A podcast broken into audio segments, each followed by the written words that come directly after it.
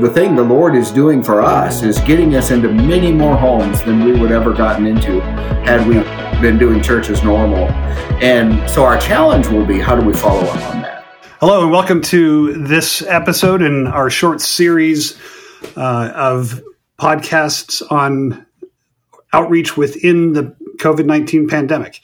I'm Walt Bennett. I'm the president of Organic Outreach International and uh, have the pleasure of bringing into our conversation today uh, Pastor Dr. Jim Kraemer, who is the lead pastor of Jamestown First Church of the Nazarene in Jamestown, North Dakota, not to be confused with other Jamestowns that are out there.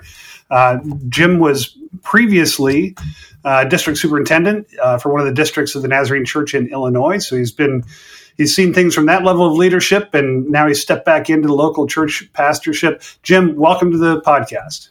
Thank you. It's good to be here. So, first question How are you and your family doing in the midst of everything that's going on with the COVID 19?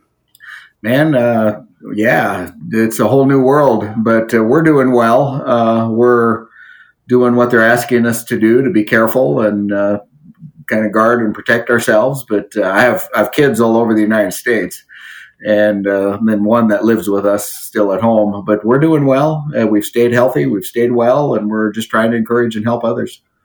Uh, if you're anything like us, uh, you're finding that you're communicating more with your kids now than you were before this happened. Is right? That- yeah. Yeah, we're a lot more uh, online stuff, so it's working working pretty good. Probably keep doing that. Good. So, what are the biggest concerns that you're hearing from your church members in the midst of shelter in place and everything else that's going on? Yeah, uh, for for our church, um, Walt, you're a little familiar with my story. And uh, after I became a super, or uh, after I decided not to be a superintendent any longer, to kind of semi-retire, but I'm too young for that. I, I went to a small, smaller church.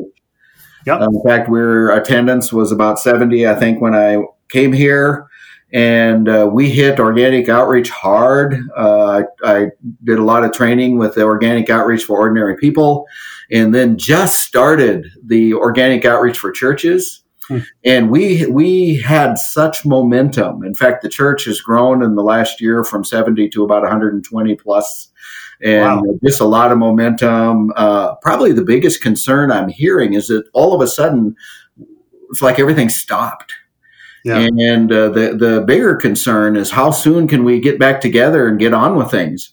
Uh, because this church was seeing momentum and some energy and excitement that they hadn't had for a while.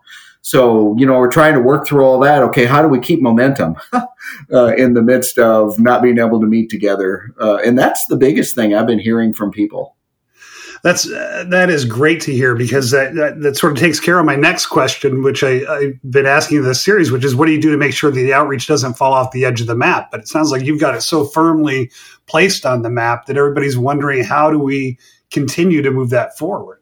Yeah, I think I think one of the good things I've seen happen uh, because of the training we've been doing is a, a shift of culture, a changing of culture where uh, the culture is becoming an outreach culture rather than an ingrown culture.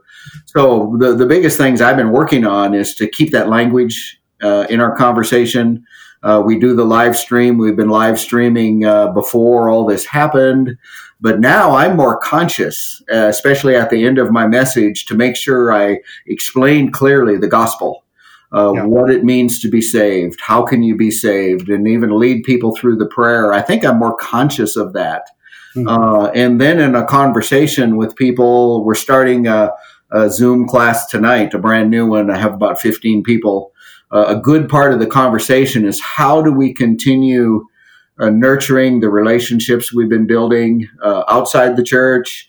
And how do we keep in front of us the reality that our one of our main purposes is to bring people to faith in Christ even when we can't be with them personally? How do we keep that on the table? So we're still trying to work through what all that means and keep the momentum and the excitement happening. Yeah that's that is great. Um, so the next question you kind of fed into this one as well. So just casting around what kind of new opportunities do you see for outreach today that perhaps weren't there before at least to the extent that they are now with the pandemic. Do you see new opportunities in this environment? yeah, for us. Uh, I have the unusual advantage that I'm I'm back in an area that I grew up in. Mm. And uh, not too far from my hometown, for example, and people know that when I got saved, Jesus really rescued me. Mm. And uh, really, uh, Leslie and I have a story of the amazing, wonderful grace of Jesus Christ. And one of the first things I noticed, uh, even when we were live streaming early on, we would have a good number of followers.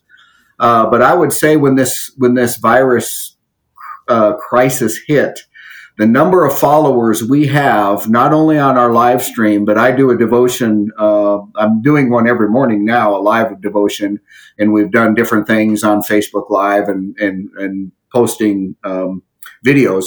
But our our following has probably quadrupled. Hmm. And I'm getting response from uh, friends and people that I've known for years that were not watching our service before uh, so I'm believing uh, the thing the Lord is doing for us is getting us into many more homes than we would ever gotten into had we yeah. been doing church as normal. And so our challenge will be how do we follow up on that when yeah. everything gets back to whatever normal is going to be. And that's uh, that's interesting because we're seeing uh, here at Shoreline Church in Monterey, we're seeing the same sort of thing. We've got a lot more folks joining online, and so our big question is when we come back uh, how many donuts do we need to have ready? You know, you, you wonder how many of those people are going to actually start coming physically. But we started a conversation also uh, last week among our leadership uh, that we may have a number of folks that typically have come physically that now say, wow, I kind of like going to Shoreline in my pajamas. Right. And, and, maybe won't come back, which you know kind of is a whole different ball of wax. But it, you know we are looking at is you know when we come out of this, um, it, nothing's going to look the same as it did, and we right. really are not sure exactly what it is going to look like. But we're ready, and we're you know we'll embrace whatever that is. And you know, for us, it, it's a potential solve for our parking problem. You know, we were running out of places to park, and we don't have anywhere else to build anymore. So yeah, maybe that'll work. We could double the congregation and and cut the parking in half. Yeah. Um, yeah so know, I, I, think it's going to be a good challenge to figure out uh, how do how can we directly connect with people that may not come to our services every week. You know, hopefully we'd at least get to meet them and see them at some point. Uh, but how, you know, how do we measure? Uh, what will our metrics be when this is all finished? I think it's going to look totally different than what it has been in the past. Uh, and then find ways not to just have listeners, but how do we really make disciples out of these people that are connecting with our church? I think that's going to be one of our bigger challenges. We're already starting to figure out how to keep how do we keep Zoom classes taking place? Uh, how can we connect into their lives? Fortunately for me, I'm in a more rural rural area. Uh, we we we're in a town of fourteen thousand people where people really get to know us well. We have a big billboard up, uh, an electronic billboard at a main intersection advertising our, our live stream. And the other churches are doing that also. Uh, but to find ways then when this is all over, how do we how do we personally connect with these people is going to be a challenge. And I think we're working on that. Yeah, to have real tangible connections. They're not just consumer churchgoers. Right. Yeah. So so what else what what things are you learning now that that you're starting to apply and this once again these kind of feed into one another. We sort of opened this uh, this can up already. Uh, doing differently now that you're saying, hey, this is a great idea. We need to keep doing this even when we come back. That that this is something maybe we should have started before. And and and are there any things that you were doing before that you're sitting here now saying, yeah, maybe we aren't going to do that one anymore when we come back? Yeah, you know, I think um, the the this church had gotten down to pretty much the bare bones, so we've been adding adding things, which is fortunate for me. Uh, you know, as a pastor coming in, I didn't have to kill a whole lot of things because it was pretty dead when I got here. Uh, and and and then life comes. You know, life comes into it, and and I don't mean that uh, derogatory toward the people because the people here were hungry and they were ready for something to happen, and that's why I think we gained the momentum that we did. Yeah. Uh, but I think uh, several things were confirmed for me that that we've been teaching in organic outreach. And one of them is is that people are open to authentic relationships and many people are hungry for that. If if we can take the step to build relationships with people, uh, we find that they respond. Well, that's what we're seeing through all this. Yeah. that people are connecting with us because they're hungry and they're hurting and they're scared and they wonder what's going to happen. So all of a sudden they're looking to a church that maybe they have some confidence in. So, you know, my hope is that we can continue offering the Zoom classes. Uh, we will, we're stepping up our live streaming. In fact, uh, we have a brand new, more professional kind of camera that, that came today that mm-hmm. we're trying to get installed so we can have better looking live stream, better looking videos.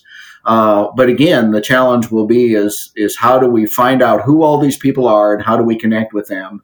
Um, one of the advantages with live streaming is they I, I encourage them to respond um, to to let us know they're watching uh, somehow, and then we can follow up on many of them. But uh, yeah. you know, I, I, just believe that uh, we'll continue with a lot of the stuff that we've started. Excellent. Well, Jim, it's been a pleasure. Thank you, and it's you know it's always too long before we reconnect. So I, I appreciate the chance to catch up with one another and and hear what's going on um, out in North Dakota. Um, not much different from a lot of the other places in the country. Uh, right. We're all experiencing kind of the same things, just a little bit different flavor of it. Yeah, you bet.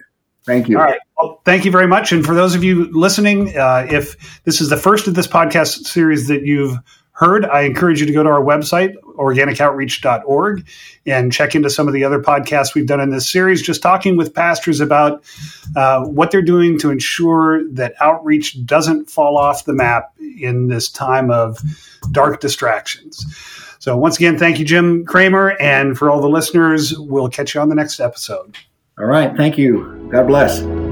Thank you for joining us on this episode of Organic Outreach International's short podcast series on maintaining your outreach focus in the midst of dark distractions.